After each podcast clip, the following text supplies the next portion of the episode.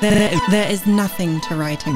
All you do is sit down at a typewriter and bleed, and bleed, and bleed. What's this? Bleeding Ink, a podcast for indie authors with J.S. Leonard. You've done it. You've made it to episode two, Bleeding Ink. Thank you. I, you know, you listening to this show just tickles my heart and makes me feel so good. Thank you so much. Ignorance has a way of aligning itself with grief. Most writers are wholly inept to the intricacies of the publishing industry, and to them, our guest today, David Moldawer, illuminates like a prophet. He spent a decade as a nonfiction book editor at various New York publishing houses. Today, he helps people architect their books through his company called Bookitect. And, you know, my ignorance was strong when it came to traditional publishing. But after speaking with David, I've been forever changed. I think you'll feel the same way after you hear this interview. So enjoy. So, David, I've got a little story for you. Um, at WDS, World Domination Summit, I was talking with Josh Kaufman, and he's uh, you know the personal MBA guy. And I was talking t- talking about the podcast. I was like, you know, uh, you know, Bleeding Ink, blah blah blah. I was trying to get him on it, and um, at this little shindig, he goes, listen, it's cool that you want to talk to me, but you got to talk to this other guy over here.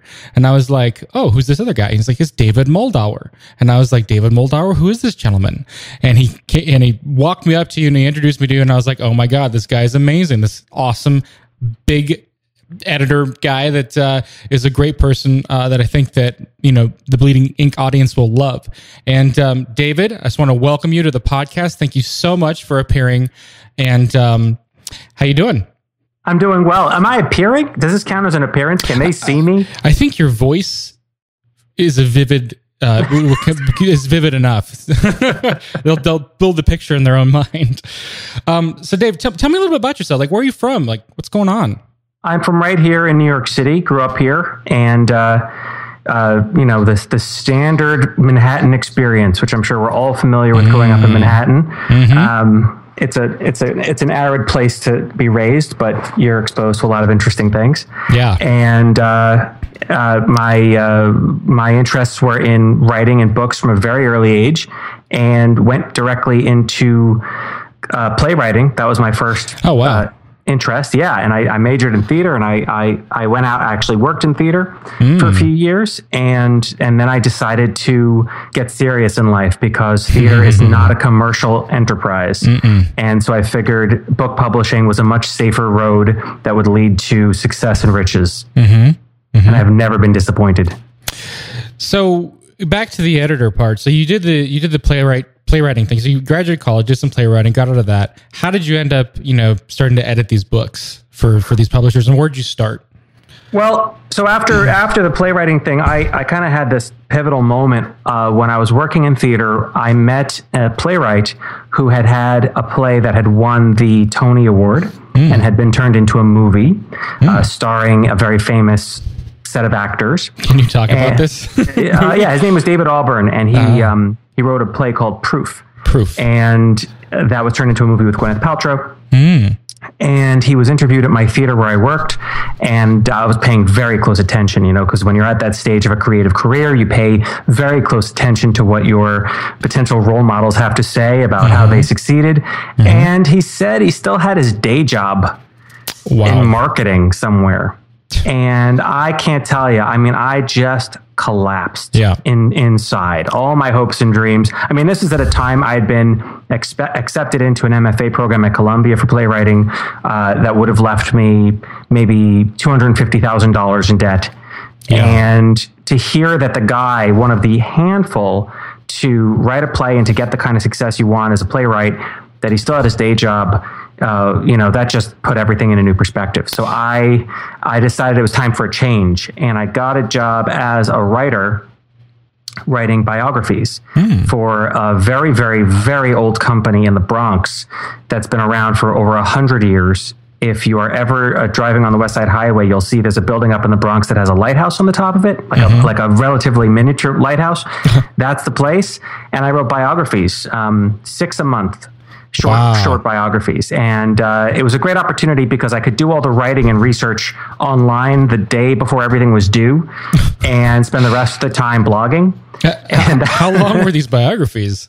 They were they were not terrible. They were a few thousand words, and Oh, I think this place was so old. They had punch cards and uh, everything. Even the even the quota of six articles a month was probably from an earlier era where you had to do research with periodicals and microfilm and things like that. So they hadn't quite adjusted to the world of LexisNexis and Google, and so we had this very modest uh, expectation. And the rest of the time, I blogged and got a lot of um, experience with uh, online media and and and uh, it was it was an opportunity just to kind of let my mind wander a little bit and be creative. And it was at that point that I decided that as a writer, I, I didn't feel like I had enough control over my destiny. Mm-hmm. And and who does, you know? Mm-hmm. And that was you know the book editor, which was something I hadn't really even thought thought about. I think a lot of people who read a lot don't really think about book editors as a mm-hmm. thing necessarily. Uh, but once you get into the writing world, it's like, well, who's going to decide whether I have an audience? Well, the editor. And so I just decided. I decided I was going to be a book editor, and I talked about it with everyone I knew, and eventually, uh, someone who uh, had a vacation house that they shared with someone who was an assistant editor somewhere uh, said she was looking for an intern, and then someone else said, so, you know, someone's looking for an assistant. So it just kind of came together uh, into my first job, and that's really how how people get hired in New York publishing is just through through connections like that. Still. Let's let's uh let's define a book editor. What's what's the what is that role? Well, it's a big universe, and there's a lot of, a lot of misunderstandings floating around about it. So I'll try to make it as simple as possible. Um, so, you, you, first of all, you want to sweep academic publishing off the table because when, when in that universe there are many levels of editors, and it gets very confusing. You know, on textbooks they can have five people editing a book, structural editors, developmental editors. It's such a project. In the world of books that we that most people think about, trade books, as, as we call them in the industry, uh, books that you buy at Barnes and Noble, and you you know novels and and histories and that sort of thing. Uh, there's one editor, and that editor is typically the person who finds the book. Um, either because it was submitted onto the, the slush pile or through an agent and decides they want to decides they want to acquire it and and uh, puts the offer together and if there's an auction you know handles the auction and and so they acquire the book and then they also develop de- developmentally edit the book which isn't necessarily fixing the spelling I sometimes fix the spelling. I sometimes fix the commas, but in general, you're there to uh, make the book the best book it can be in the largest possible sense and help figure out what it's going to be called and, and why the audience is going to read it. Um, very top down kind of approach. And separate from that is someone called a copy editor. And that's the person who comes in at the very end of the process when the book is going to go into, pub- into the publishing process. And, and that's the person who makes sure that the spelling and, and the grammar and the style are all correct. So it's a very, very different, an entirely different path to be a copy editor and uh, entirely different skill set. So those are the two main kinds of editors, and they often get conflated. Yeah, uh, I've definitely been confused by both of them. So this is so this type of the type of book editor you were was was a much more traditional publishing style, like uh, way to have a book edited, right? It's it wasn't like independent authors. How could they benefit from someone like you, or how does that, or someone like you? Then, I mean, how how how does that work? Traditional versus independent.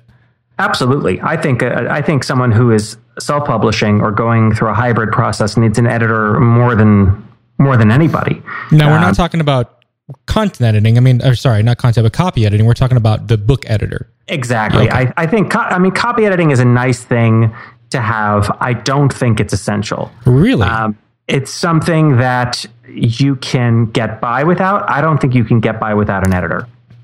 Because I'd rather have the right book with some spelling mistakes and some grammatical errors than the wrong book that's been perfectly polished. Interesting. Interesting. So, how many? Uh, let's go back to your experience as a book editor. Uh, who, who did you work for, and, and how many books do you have under your belt? Oh boy! Uh, so I started out as an assistant at Riverhead, which is an imprint of uh, Penguin, which is now which is now joined and become Penguin Random House. And that's that's the thing about book publishing is that if you go you go back far enough, uh, you know there are all these little imprints, and then they kind of uh, glom together into larger and larger entities, and it gets very confusing to someone who's out that outside, the industry. Yeah. We refer to a big. Now we talk about the big five. When I started, it was the big six publishers, Yeah. and um, so, So, I started at about Riverhead. what year was that? Big Six. Uh, Big Six became Big Five, I think, two years ago, Oh, around wow. roughly speaking. recent. Okay. Oh yeah, yeah. The the Penguin Random House merger was was a big, fairly recent shakeup, and they're still uh, figuring that out and getting the emails fixed and all that sort of thing. Because I've I have former colleagues at both uh, both of those big companies. So Riverhead is a is a a very famous imprint. They've done a lot of colossal books, um, and so it was it was trial by fire. In fact, my internship was at Norton, which is another grand old publisher, an independent publisher owned by the employees, uh, very unique in the space. And they that was an amazing experience. There's there's nothing like Norton in the universe. I'm sure you you know your listeners probably know the Norton anthology, but uh, Norton uh, has published many grand uh, works of fiction and nonfiction. Um, and then Riverhead was another uh, complete blue chip publisher, but um, not you know not necessarily a great fit for me. Um, my tastes are are a little bit more middle brow. And so I, I went. I went to another publisher called St. Martin's Press, um, which is part of Macmillan. Um, wasn't called Macmillan when I started. I sound really old. I'm really not that old. It's just the space changes really fast. You're in the heart of it, though, right? I mean, Manhattan's probably where most of this takes place, right? All, yeah, pretty much all of it. Yeah, pretty so- much all of it. So you're just fortunate to be in proximity. Uh, absolutely. If you wanted to work in book publishing, uh, there are a few in, in uh, on the West Coast in San Francisco, uh, you know, like Chronicle. But in general, the publishing industry is squarely in New York City, in Manhattan, and you'd have to come here if you weren't already here to work in that space. Um, so I went to St. Martin's Press, much more to my to my my my tone and my approach to life. Uh, they they sometimes get accused of of a spaghetti uh, against the wall kind of approach to publishing, but it's just you know they have mass tastes and they they do thrillers and they do uh, I mean they do everything under the sun, and that was a great opportunity for me to just start publishing books uh, as a very young editor without much experience. I worked on everything from uh, you know sort of humor stuff all the way up to Let's Go. I ran the Let's Go travel guides. Um, it's pretty much anything I I wanted to try my hand at. so you worked on fiction and nonfiction. I did a little bit of fiction. Okay. I acquired a, a podcast novel by a guy named J.C. Hutchins. Uh, he, he, had, he had podcasted his novel and self published it, and I brought it to tr- the traditional publishing world um, at a time that that was a very hot area podcast novels um, now everyone has a podcast and this is all this is all common practice but at the time the idea of recording your book and releasing it as a podcast for free was pretty revolutionary um, but it, but in general, I steered away from that. I stuck to nonfiction, and I went from there to a publish uh, an imprint back at Penguin called Portfolio, which is a business imprint. And uh, and I did a ton of books in that space, and they also had um, another imprint called Sentinel, which did uh, political books on the right side of the spectrum. So d- does someone like within these big fives? There's just, is there just like one random person? It's like I'm going to go start my own imprint, and then you have like four hundred thousand different little teeny imprints that you can go work for. Like when you're because you're talking about all these different names. How big are these companies? They're big. They're, they're big. colossal. Wow. And uh, there, are, I mean, there aren't that many imprints. I actually started an imprint at Penguin uh, after I'd been Hmm. So there. you, you can do that. You can start your own imprint once you you, you're can. It's umbrella. unusual. It's Okay. unusual. Okay. And it happens now and then. Uh, there has to be a, a pressing need for it because at the end of the day, you know, a lot of the imprints are quite broad. A publisher like Viking can publish pretty much anything, and Riverhead, you know, would do fiction and nonfiction. So um, Portfolio had what I think of as a pretty strong advantage in that it was targeted entirely around business books, and that lets you do things as a publisher in terms of connecting with an audience that you can't really do when you have a, a brand like Viking that is more broad. Um, because it's like, what does Viking mean, and who are our readers? Uh, Portfolio uh, it was able to establish more of a brand, and so they had a separate brand with the same team called Sentinel in Politics, and then I um, uh, helped start a third, which was Current for popular science, because at the time uh, Penguin didn't really have a popular science imprint. It seemed like a great opportunity, and so now that team does all three, uh, each with their own sort of approach, uh, but the same the same team of people. Very interesting. So, do you have any crazy horror stories from any of these times when you were editing something and it would just went completely wrong? Uh, well, I do. I can I can keep going though. Okay, I let's keep going. More houses. Oh, let's do It's it. I want to hear. I want to hear about the the more houses. Um, I went from there to McGraw Hill, which is Okay. a, uh business uh, only imprint now as part of a much larger company that just split up. But that that place was, I mean, Portfolio was sort of um, a businessy type imprint inside of a very prestigious trade company, Penguin. McGraw Hill, that was business, business, business. It's a lot like Wiley. Uh, which also has got that very business focus, um, much more sort of workman-like approach to publishing. Wow. And because I really wanted to see what it was like when you're in a in a more of a factory approach, mm-hmm. and and how they ground those books out, and and and just that kind of specialization really fascinated me. Mm-hmm. And then I went from there to Amazon, which was starting a New York imprint. Um, they had been doing self-publishing and variations on self-publishing, obviously uh, with Kindle Direct, and they wanted to create a traditional so-called publishing house in New York, working with with real publishing professionals, and so I helped found found that operation. Wow, is and that still going today? It's still going in a sort of a, a different form. Um, Amazon is a tech company, so they have a completely different approach to things.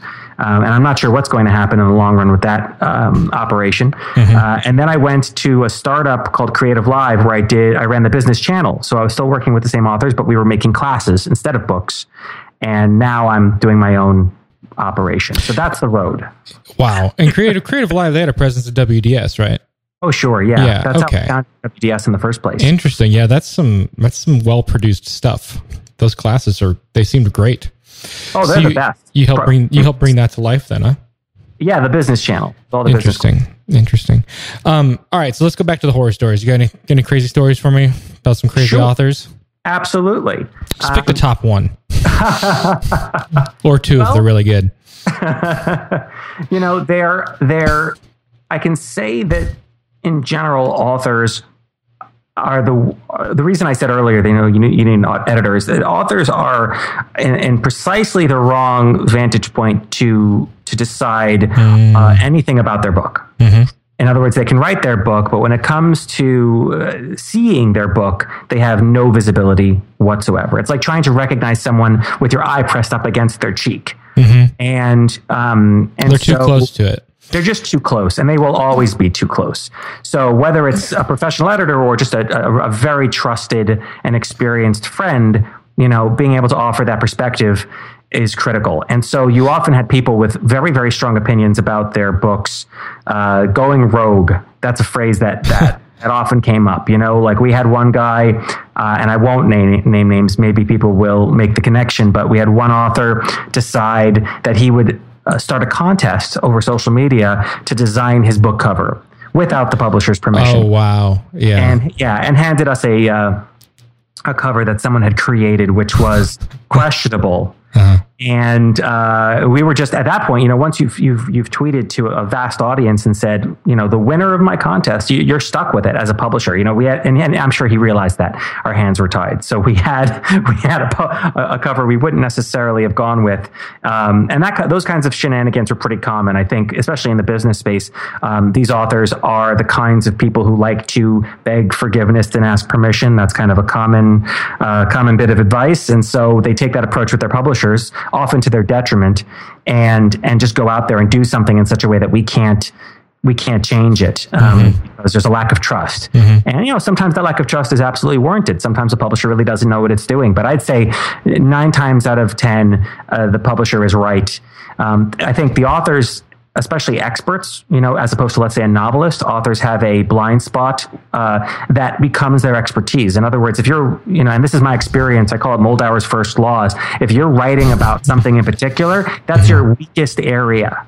So if you're, uh, and I, and this is all from direct experience. If you're um, writing about Buddhism and patience and you know letting go of of passion, you are the angriest motherfucker mm. you have ever met. Mm-hmm. And if you're a productivity author, you will never finish that manuscript. Never. never. And that's because that's what you write about. You're, you you tend to develop that expertise around your your weakest area, the thing that nags at you. And if you've got a temper, you're going to be the one sitting there meditating every morning trying to get rid of it. But that doesn't change the fact that that assistant editor is going to get stomped on mm. by. And, it, and if you're the productivity guy, you can have 15 great systems, but you're still not going to finish your manuscript. Mm. So that's I always look at that's the warning sign is if they're the expert on that thing, just watch out. Yeah. So you're saying um, who wrote uh, Getting Things Done? David. Uh, David Yeah, so he's saying he's a completely disorganized, sh- disheveled mess. well, he might be a special case. Yeah. He might be a he seems like he's got it together, but but who knows? Now I'm curious. I think I'm gonna have to contact him. Be like, hey, I want to know, are you really that organized? Um, so back to uh, you know you, the whole playwright thing and, and how you know you, you met this guy at the top of his game. You know he's got a movie out and he still has his day job. I've heard that a lot of New York Times bestsellers still have to maintain their day jobs. Um, do you? Is, is that is that true? And do you know like how to get out of that trap for novelists and, and nonfiction people? Yes, I know exactly how to get out of that trap. So, mm. there's first of all, it, you know, and the most important thing to anyone listening who is who is a writer, you have to understand that we outside we all look at books as this monolithic thing but in reality they are entirely different industries that have been clumped together for reasons of you know economics and scale and those sorts of things uh, the world of nonfiction the world of fiction even within the world of fiction the world of romance novels mm-hmm. versus the world of science fiction they behave so differently. The people within them have completely different skill sets. You know, when I look at a genre editor's work on a manuscript, it is unrecognizable compared to my work on a on a business book in terms of what they what they put on the paper and how much and what defines success. So first of all, let's step back and say what kind of writing are you doing? Mm-hmm. Because if you are in uh, one area, your chances of turning it into a sort of a, what you would call a full time profession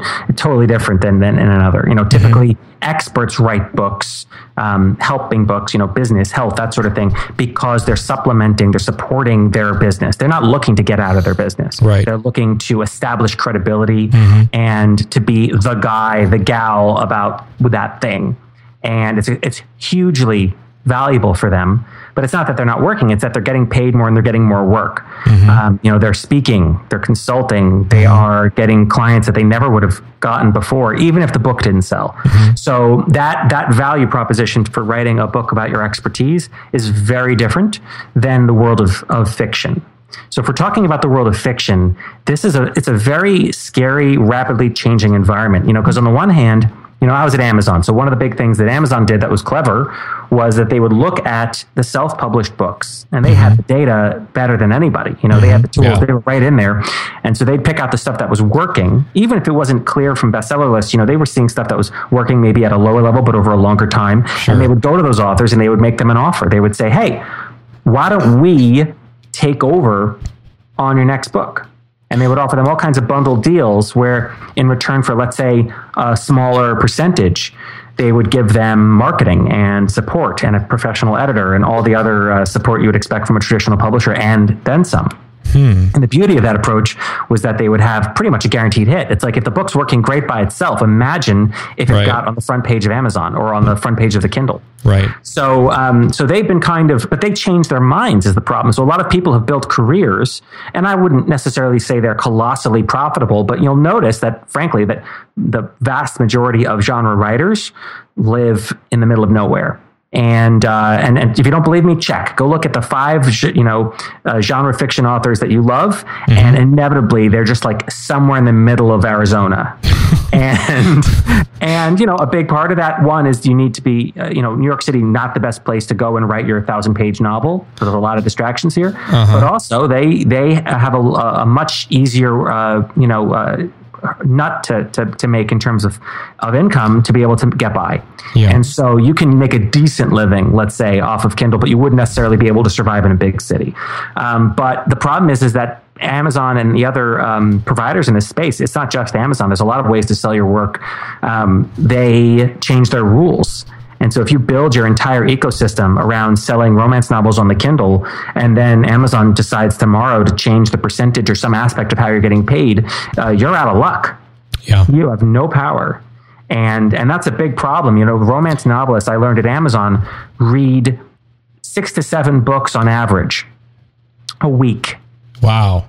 So how do you compare that to someone buying um, the Wright brothers, you know, or, mm. or, some other mm. big colossal work of, of nonfiction, you know, in a $27 hardcover? It's an entirely different business. Mm-hmm. So in the romance world, they are not discriminating. It's really very much uh, about what's in front of me. Mm-hmm. I finished that book, and tomorrow I'm going to read the next book.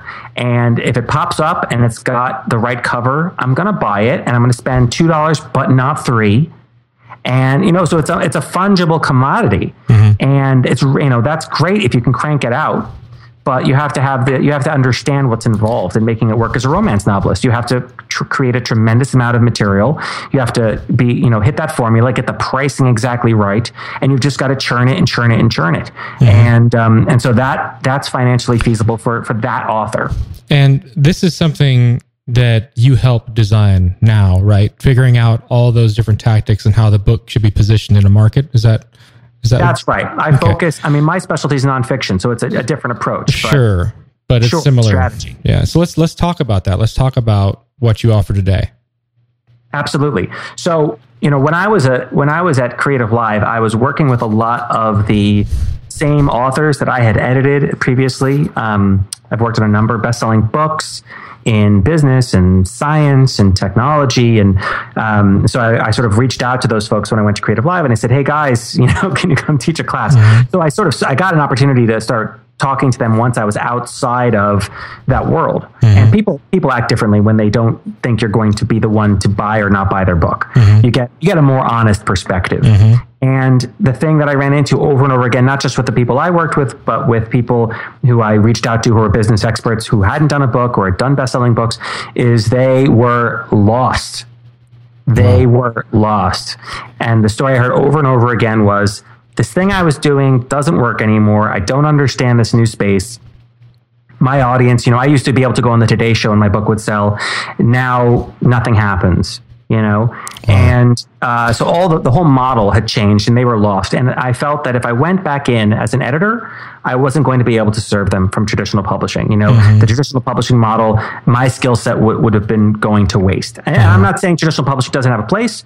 I just felt like my skill set would have been wasted because there's only so much you can do uh, once you're at that stage. It's a bit like being a high school teacher. You know, you need to get them in kindergarten.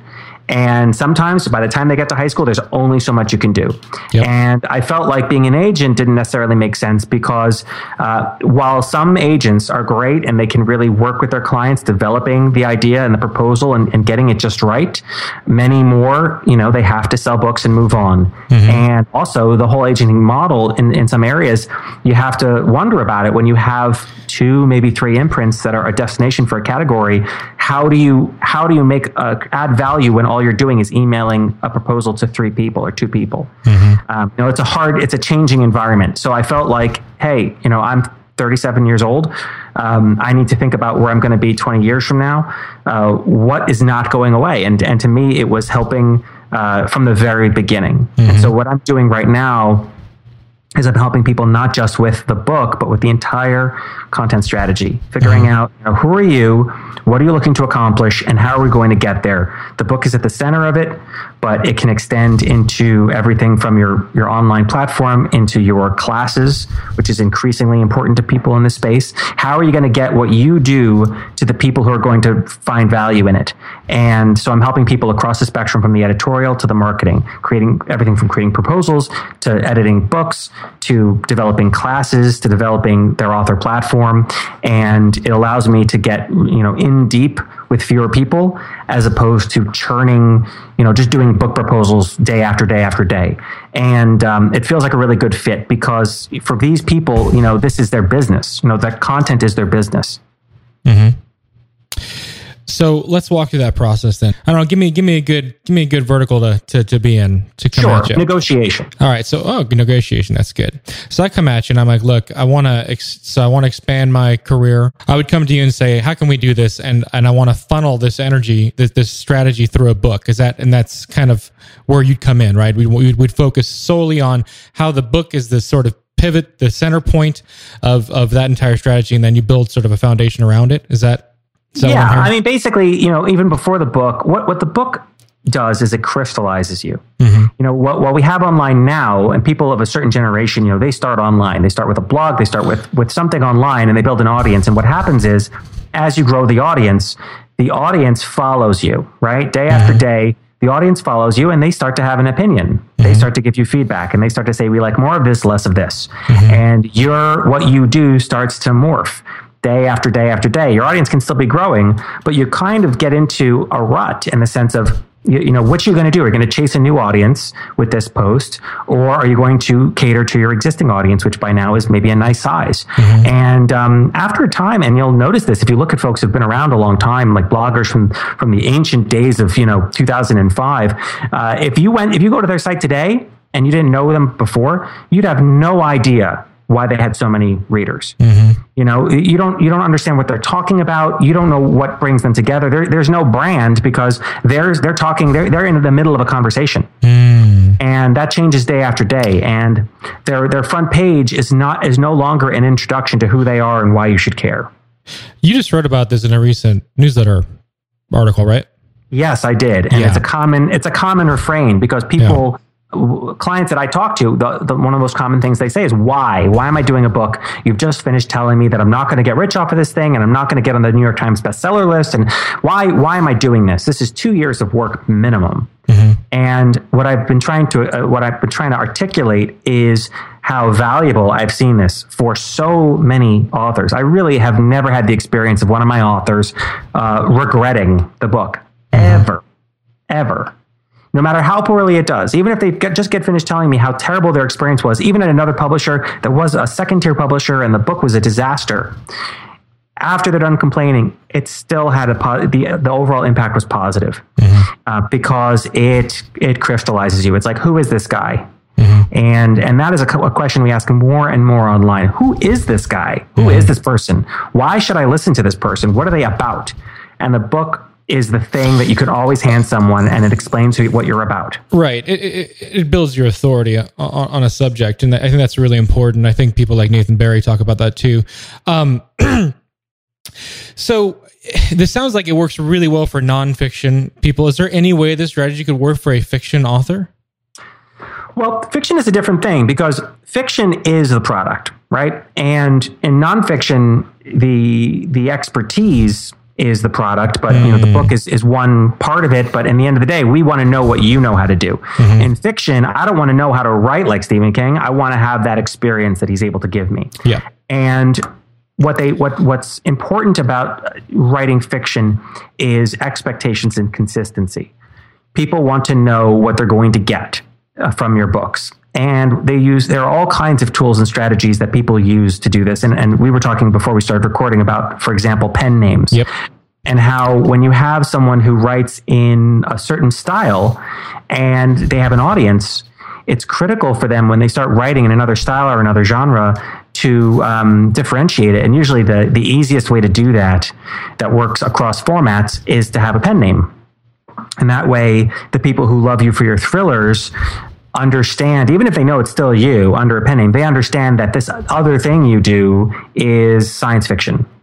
And and that's that's what it is. Is that people have less and less patience. If your book wasn't written 30 years ago, I mean, obviously, there's a lot of people buying Go Set a Watchman right now. Yeah. But uh, they'll let you know they'll let um, Harper get away with. Although we we can question whether it is Harper who chose to do that. But right. um, you know that's a different world now. If you want someone to come to your book now, they don't know who you are and you mm-hmm. want them to invest in you you have to give them the clear expectations mm-hmm. so pu- publishing in fiction is all about you know does the cover tell me what kind of book this is does the title tell me what kind of book this is and it takes a lot of experience um, and it's not enough to just be a reader. It takes a lot of experience to really understand the larger scope of that genre you're working in, to understand all the the dog whistles um, which is a term that came up also on the nonfiction side. You know, those little subtle cues that you may not even notice the font mm-hmm. or the kind of image used on the cover that mm-hmm. tells someone that this is a published book that this is the real deal and not you know how many times have you had that experience of, of getting a book especially nowadays on amazon? Because amazon goes works so hard to mix um, self-published with published works and to not let you tell the difference um, of downloading something and saying what is this? Uh, you know, it can have 400 for, uh, reviews, four and a half star average, but you realize as soon as you start reading the first chapter that all of those people reviewing the book come from that author's little community, mm. and that to a to a to a to a new reader to this, this is not uh, primetime material. This is not mainstream quality writing, and um, so those cues become very important uh, to show them to show readers that this is a, this is a real book This is a quality, professional grade book and and that's where the expertise comes in. Yeah. How how important would you say it is to actually build a persona around your like name so that when someone approaches you, it's not. I mean, it's, it's about the book cover, it's about you know the font and all those things. And I want to get into that a little bit too about analyzing that and how the analytics work. But how important is it also to have that persona that goes along with it? Um, I mean, you have a name, right? But there's nothing to attach to the name. Do you help people build personas?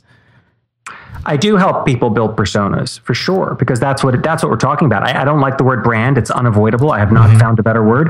Yep. But at the end of the day, you have um, that stands in for all the questions that the that the reader has. You know, when I when I look at a, a book cover, I kind of when I explain to uh, authors about how to sort of create the book. Um, I always start from the material. So I go from the broadest possible space. Like, let, us look at the big chunk that you wrote. And then I narrow it in to the table of contents and, and smaller and smaller all the way up to the title. Mm-hmm. And the mm-hmm. title um, is not the menu. The mm-hmm. title is a billboard. Mm-hmm. It's what grabs you. Mm-hmm. And so it's that smallest possible hook that you get into the reader, and then they read a little bit more and you get more hooks into them. So mm-hmm. part of that tiny little hook is the author. It's an it's another opportunity in addition to the title to grab them. So if they have some association with you as an author, your name, that's like a second little billboard that you can grab them on. So speaking of hooks, um, and you talked about this with Amazon, and they just put you know traditional and self-published works together. How important today do you think it is to come from a big imprint to readers? Like, will a reader choose one imprint over another? Um, where, where do you see that? Readers Standing. won't. So there's a there's a spectrum. So on, on one end of the spectrum in trade, all the way on one end is romance novels. Mm-hmm. By far the most successful category on Kindle. Yep. By far the most uh, commodity like, and this is not a judgment on it. I think a no. well crafted romance novel is a thing of beauty uh, because there's so much craft involved, but it is the most, uh, you know, you read one, you read another, you read another, and who the author is, is the, the least important. It is the least distinctive. In other words, you could put two really well crafted romance novels right next to each other, and they're going to be more similar than any two other in, in any other category. So that's on one end, and that's where the publisher is the least important. Um, it's really about just give me give me the thing that I want. On the other far, far, far end of the spectrum, in fiction is literary fiction, mm-hmm. which is literary doesn't even mean anything. It's li- mm-hmm. it's a lack complete lack of description. Right. And and that's where all these subtle things. That is the one category where people really will buy a book because of the publisher. Mm-hmm. You know, a publisher like FSG or Knopf, you know, that that really does have an effect because in that world they have no cues. Mm-hmm. There's so little information. The titles are deliberately obscure. Mm. You know, the the author. So the author's persona is so important and the looks of the author. I mean to, to put it frankly you know the, the appearance of the author is colossally important in literary fiction. Is this person beautiful or appealing alluring interesting? Do they are they famous? Are they related to, to someone famous? Are they um, do they have strange behavior? It's a lot like the fine art world mm-hmm. you know where it's like i don't understand this painting but i heard that the guy's a, like uh, uh, has very strange behaviors you know mm-hmm. what I mm-hmm. mean? Like this, this person is really odd, and he slept on the roof of the Met one time. He he sprained it. You know, like that that, right. that kind of quirkiness is the is is you could say, well, it's because artists are crazy, but you could also say that's branding. It's a way of saying, okay, maybe you understand what this novel's about, maybe you don't, but it's, you know, because it might be experimental or it might be, you know, who knows what.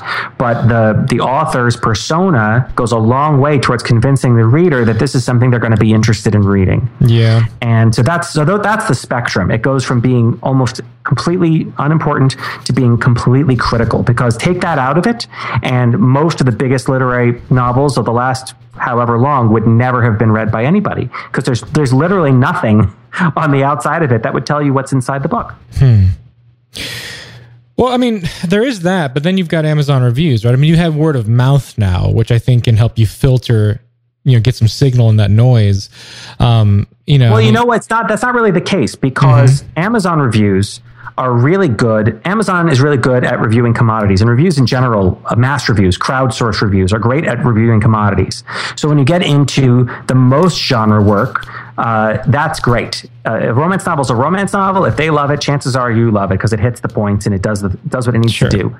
Science fiction, a little trickier, right? It's it's also genre, but there's so many different kinds of science fiction. Hard science fiction, soft, and this one could be about politics. This one could just be about big spaceships, and people have very different tastes. And you'll notice that the best science fiction novels, you know, Neal Stephenson's latest novel, they can have very mixed reviews, very mixed reviews, mm-hmm. and you can have a book that you know is a is a, a masterpiece, and it could have a three and a half Right. You know, What's and funny when you get into that- literary, it's all over the map. Right. What, what I find interesting is a three and a half is considered bad. Well, you, You know, know- because we think of it like toothpaste. You know, Right. if you see a toothpaste with a three star average review, steer away from that toothpaste. Right. Right. That- that's Uh, and the same goes for romance novel. Like, watch out if you see a romance novel with three stars. Hmm. But when you get into the, in, the the sort of the higher brow and the literary and the more polarizing work, you can pretty much expect it to have a fairly ro- low rating. You know, a Mm-hmm. book can be a prize award winning, life changing masterpiece, but by its very nature, it's going to be challenging. It's going to be polarizing, and you're going to get, and the review is going to be useless. Mm-hmm. And the advertising is useless. Amazon is terrible at selling that kind of book. Terrible. And that's why you still see independent bookstores and even Barnes and Noble being such a factor in the success of books that are not easily pigeonholed, um, sort of fungible commodity genres. So you're saying if you're going to write literary fiction or any any challenging work of fiction, it's probably going to behoove you to try and go through an imprint that supports that. Oh, without because a doubt. self self publishing is going to be tricky and challenging in that regard because it's more commodity based. Is what you're saying? Without a doubt. Unless you, I mean, I think there's a lot of ways to be creative in that space. Yeah. Yes, the easiest and most straightforward way is to go through a traditional publisher. But the reality is, there's a lot of audiences out there, uh, the audience of the New Yorker, the audience of the New York Times, that that go towards these things. So you can also ask yourself, I've got this challenging piece of work. How can I reach that audience, the existing audience that is going to be drawn to this kind of thing. How can I grab their attention? Mm-hmm. And there have been authors who are kind of in that space who've been able to get their work out there online in one form or another. Um, and they might eventually end up with a traditional publisher, but they were able to find that audience. But you have to mm-hmm. understand who is going to be interested in that kind of book. So research is involved and expertise is involved. Hmm. Now, where, where where could someone find that expertise? I mean, would that be something you could do? Uh, in the nonfiction space, I In would definitely say in, in fiction, you want to look at your genre. And even though literary fiction is a, is a weird, broad category, uh, from my experience, the people who write in it, they, they know where they land. They know at least the writers they're similar to, which is, frankly, for anyone, one of the most important things that you can understand. If you really understand where you fit in the constellation of other authors, if, you know, I'm a mix of so and so and so and so, the, the more clear picture you have of that, the better, the easier it's going to be because you can look at, well, what worked for him? Mm-hmm. What worked for her? Who published her? Who was his agent? Mm-hmm. And and if you can go to that agent and say, hey, you published this person, I'm like that person, and this person mixed together, they'll be much more interested in you than just sending them that typical unsolicited submission. Do you know what I mean? It, it mm-hmm. shows you understand where you fit in the marketplace. Let's talk about then pursuing publishing channels because I, I want to talk about the advantages and disadvantages of going traditional, going hybrid, and also going independent. And what, like, what questions should you be asking yourself before you pursue any of those? what are you trying to accomplish? Mm-hmm. People often come into this with very hazy expectations. I'm writing a book because my mom will be impressed. I'm writing a book because someone was mean to me in high school. You really have to sit down and say, what is the bare minimum at the end of this process that I'm going to call a success? Mm-hmm. If it's a New York Times bestseller you want, get out your checkbook. I hope you have a quarter of a million dollars because you're going to have to buy it for yourself. Okay. And and you have to be honest with yourself. If that if that's really what you want out of life, you have to be honest with What yourself. what are you buying? Are you you mean the media buy that's required to get your book out there so that No, it sells? media doesn't sell books. You, you need to buy the copies. I mean, there's companies that will buy your buy you onto the bestseller list. Oh, no. Oh, yeah. Will that will that give you the visibility required to actually make more sales? Not necessarily. Okay. So that's just That's my point. Is that is it about more sales or is it about being on the bestseller list?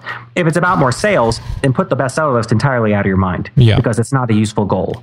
Okay. And and are you trying to achieve impact? Are you trying to achieve change? Are you trying to just have a reputation in your area? And if you're writing, you know, if you're writing books, obviously, uh, if you're writing fiction, your goal is to sell as many copies as possible. I don't think anyone can really argue with that. And um, and you know, obviously, there's a lot of uh, weird emotions that come up for creative people where they can kind of turn up their nose at someone who sold a lot of copies. Um, but the reality is, we're trying to sell more copies in fiction. That's That's the only goal. There's not some. It's not like a side hustle for your larger business the way nonfiction can be. Mm-hmm. So if you haven't sold a lot of copies, you probably wish you sold more. Mm-hmm. And and so then self-publishing versus publishing comes down to well, which is going to get me the kind of publication that I want, mm-hmm. and it comes back to well, who am I like?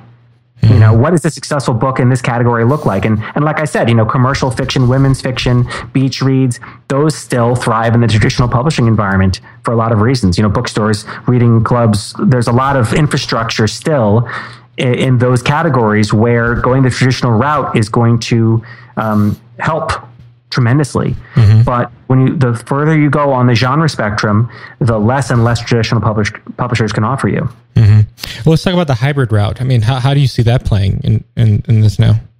Well, it's a it's a it's a really new space, and mm-hmm. it's tricky because at the end of the day, you can absolutely have a terrible experience with with Penguin Random House. Right. I'm not going to pretend for a minute, but your chances are pretty good that you're going to have a pretty professional experience. Whatever imprint you go to, they know their business pretty much. Accidents happen, books are fumbled, but when you work with a hybrid publisher, you're typically working with a fairly new company. Mm-hmm. With uh, they might have worked, you know, in a, in, a, in a, traditional publisher, but you're dealing with a, a new entity, and so there's some risk involved. Right. Let's take a step back. Let's let's let's. What can a traditional publisher provide someone that they the self publishing? You know, wh- where do they facilitate where self publishers can't? And then what does a hybrid like? Where do they solve the problems versus traditional publishing? So what does a traditional publisher give you that you can't do on your own?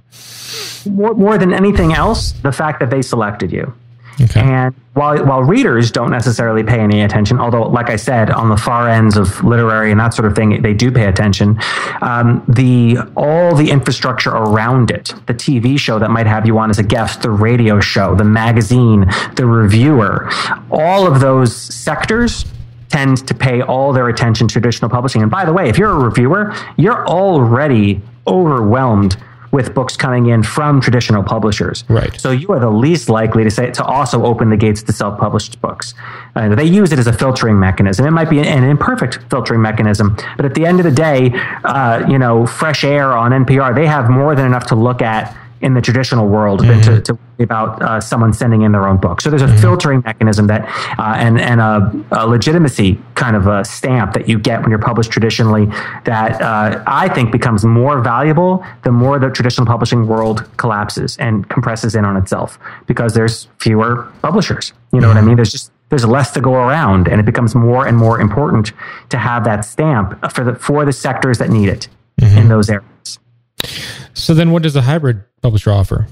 Well, that's that's see that's where it gets interesting. So so some hybrids I would think in the next few years are going to start to build a reputation for themselves because mm-hmm. they start to do good books, and some already have done a number of uh, successful books. And if you're an author, you're going to say, "Hey, wait a second! You know, this hybrid has done 20 books, and, and five of them are books that are have been quite successful and sold a lot of copies. They they probably know what they're doing uh, in terms of their category. And you want to look at a hybrid publisher that specializes. I would be deeply skeptical of, of a hybrid publisher that will publish any kind of book that comes in the door. Um, but also, they are there for people who just don't want to learn how to be a publisher. When you self publish, it is not easier. And I can't emphasize this enough because I hear this so much. I've heard people say this to me. It's like any idiot can publish a book. I saw this idiot on Oprah, and he doesn't know his stuff, and I'm an expert on this area, so I could write a book and, and just throw it out there. And it's like, well, that guy may not be as much of an expert as you are in your area but he sure as hell is a better marketer than you and a better publisher than you. You know, he understands how to get himself out there, how to brand himself. There is an entire area of skill outside of what the book is, whether the book is a novel or or nonfiction, that you have to learn if you're going to self-publish correctly. And so the mm-hmm. hybrid publisher basically offers you that expertise without the imprimatur of a traditional publisher. And in return, you get a lot more of the upside. Mm-hmm. So they can't they can't say you're a penguin author, right? So you're it's still sort of halfway being published, so to speak. But you do get a much higher percentage of the profits if the book works. So it's kind of a trade-off. It's a halfway. Are any of the big five exploring this sort of domain? Are they are yeah, they creating hybrids? I mean, it's it's uh, there's a whole controversy in the larger publishing universe around author solutions and this um, there's this kind of self-publishing gambit that some of the, the big five publishers are doing where they will kind of lend their name to uh, a, a, publishing for a fee operation. I mean, there's a lot of games that people play, and if you don't have I mean, this is one of the things that I offer. You know, ha- without having someone on the inside who understands the industry, it's it's pretty easy to be hoodwinked. You really have to Google. You have to do your research. Um, something can look like an imprint of Simon and Schuster, but not actually be an imprint. Mm. But yeah, if you're paying to get your book published already, you watch out. Mm. Um, if you think you're being traditionally published, you're not. Mm-hmm. Um, hi- hybrids have fees sometimes, but you know if you if you think you're being traditionally published and you're paying, you're, you're you've gone down the wrong path. And there are some great sites out there. Um, I think Author Beware is that one of them. There's a few sites out there where you can kind of look up agents, look up publishers, and get um, the inside scoop. But you have to do your research. Um, you know, and that's and that's one of the things. You go to a traditional publisher, you go to uh, you know the traditional route. There's a, a lot fewer things that can go wrong. And and that's you know for some people if you worked for years on a book you, you don't want that thing to combust. You know i've had the experience one guy uh, I think he worked with a services or a hybrid publisher, um, but he was kind of doing things mostly on his own. It's often an a la carte kind of thing. Like they'll they'll find you the copy editor, they'll find you the cover designer, you know, but but you put it on Amazon. It's a it's a mixture in a lot of cases. Mm-hmm. He was uh, in the in the nonfiction realm, right? So he had an audience. That's often what the big distinction is. A, a first time novelist doesn't have an audience yet. Traditional publisher might help them find one. Mm-hmm. In nonfiction, generally, you have an audience. You don't just mm-hmm. walk in out of nowhere. So he told them. He said, "Hey, my book's coming out on Monday." And then when he went to Amazon, uh, whatever he did to, to set the book up on Amazon, something went wrong. Mm. And when he went to Amazon, his book page was up and it said out of stock. Now he knew he had published through CreateSpace, which is Amazon's book publishing uh, service. Yep. So the copies are there. So where are they? So it says available from other sellers. Now that's typically what you see when the book has been used and sold and mm-hmm. now it's available somewhere else. No, it was his own copy. So if you clicked on that, you it went through and it said it's available from other sellers, and that other seller is Amazon that has X number of copies in the warehouse. Now, what setting did he screw up to cause that to happen? Who knows? Did Amazon pay any attention to him trying to get it fixed? Yeah, it took like a month you know, because he's not Penguin. Sure. The beauty of working with a traditional publisher is they have these mechanisms in place. They do it every single day. If there's a problem, they can get Amazon on the phone. They have a vendor that they pay a quarter million dollars a year for with Amazon. You know, there's there's that apparatus in place, and so you're you're taking a risk when you go it yourself, and you don't have the expertise. But I mean, once that guy, you know, worked through the kinks, you, I mean, there's a split, right, of, of how much you're going to get paid from your book. If you go through traditional publishing, it's a lot less than self-publishing.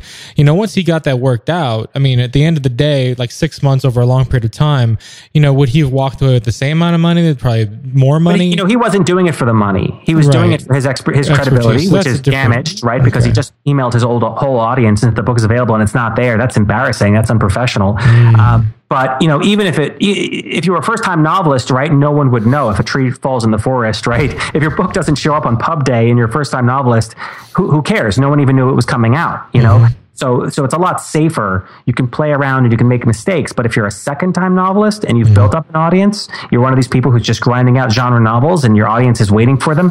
When you make those mistakes, they come back to bite you. Mm-hmm. And, and another thing I should point out that traditional publishing does that that the other models don't is there's a whole world out there.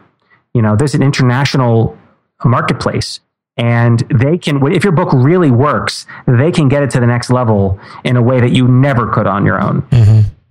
and that mm-hmm. can be colossal and money wise that can be colossal in fiction mm-hmm. yeah in fiction well we're going to be wrapping up here soon i did want to say one thing so i subscribed to your newsletter and I am I am in love with your writing style. You have phenomenal control over language, my friend, and I love it. no, seriously, because like I, I, you know I, I subscribe to quite a few newsletters, and no one's really bad at writing that I subscribe to. They're all clear, but you you have you care about the craft and the language, and I can tell, and I really appreciate that. Like I, I get excited when I see one of your emails come in. I'm like, ooh, this is gonna scratch my writing itch, you know. So I gotta say, I love it. Um, where can people find out more about you and your company, Book Bookitect? So that's bookitect.com. It's like book architect mixed together. I was mm-hmm. very proud of finding that name. Uh, so it's B O O K I T E C T.com. And you can also subscribe to the newsletter, which is not for everyone. It's for people who are really interested in books and publishing and, and communicating ideas. And, uh, and so expect some opinions. Mm-hmm. Mm-hmm. and it's a little inside baseball, to be honest, as you as you probably have noticed. yeah, no, it's, it's good. Well, David, I want to thank you so much for being on the show. Um, I, tremendous amount of information, uh, I think, distributed here, and I think a, a, lot of value. So I want to thank you, and um, I hope we keep in touch and talk soon. Absolutely. Thanks for having me on the show. And I would also say that if any of your listeners have questions, they want to follow me up after the mm-hmm. show. My email address is on my site. Mm-hmm. Happy to answer questions. Yeah, we'll link to it and uh, be sure to take that opportunity up, people. All right. Thank you so much. Thank you. For more episodes and giveaways, head over to www.bleedingink.fm. That's www.bleedingink.fm. If you want to help me out even more, you can go check out my book, Modern Rituals The Wayward 3, on Amazon today. And also, I don't know if you guys know this, but I'm a software guy and I make tools for writers. Check out jslauthor.com. That's for JS Leonard, jslauthor.com. There you can sign up for my mailing list, get free tools, and all kinds of awesome stuff. Thanks for listening. The ink is run dry. See you next time.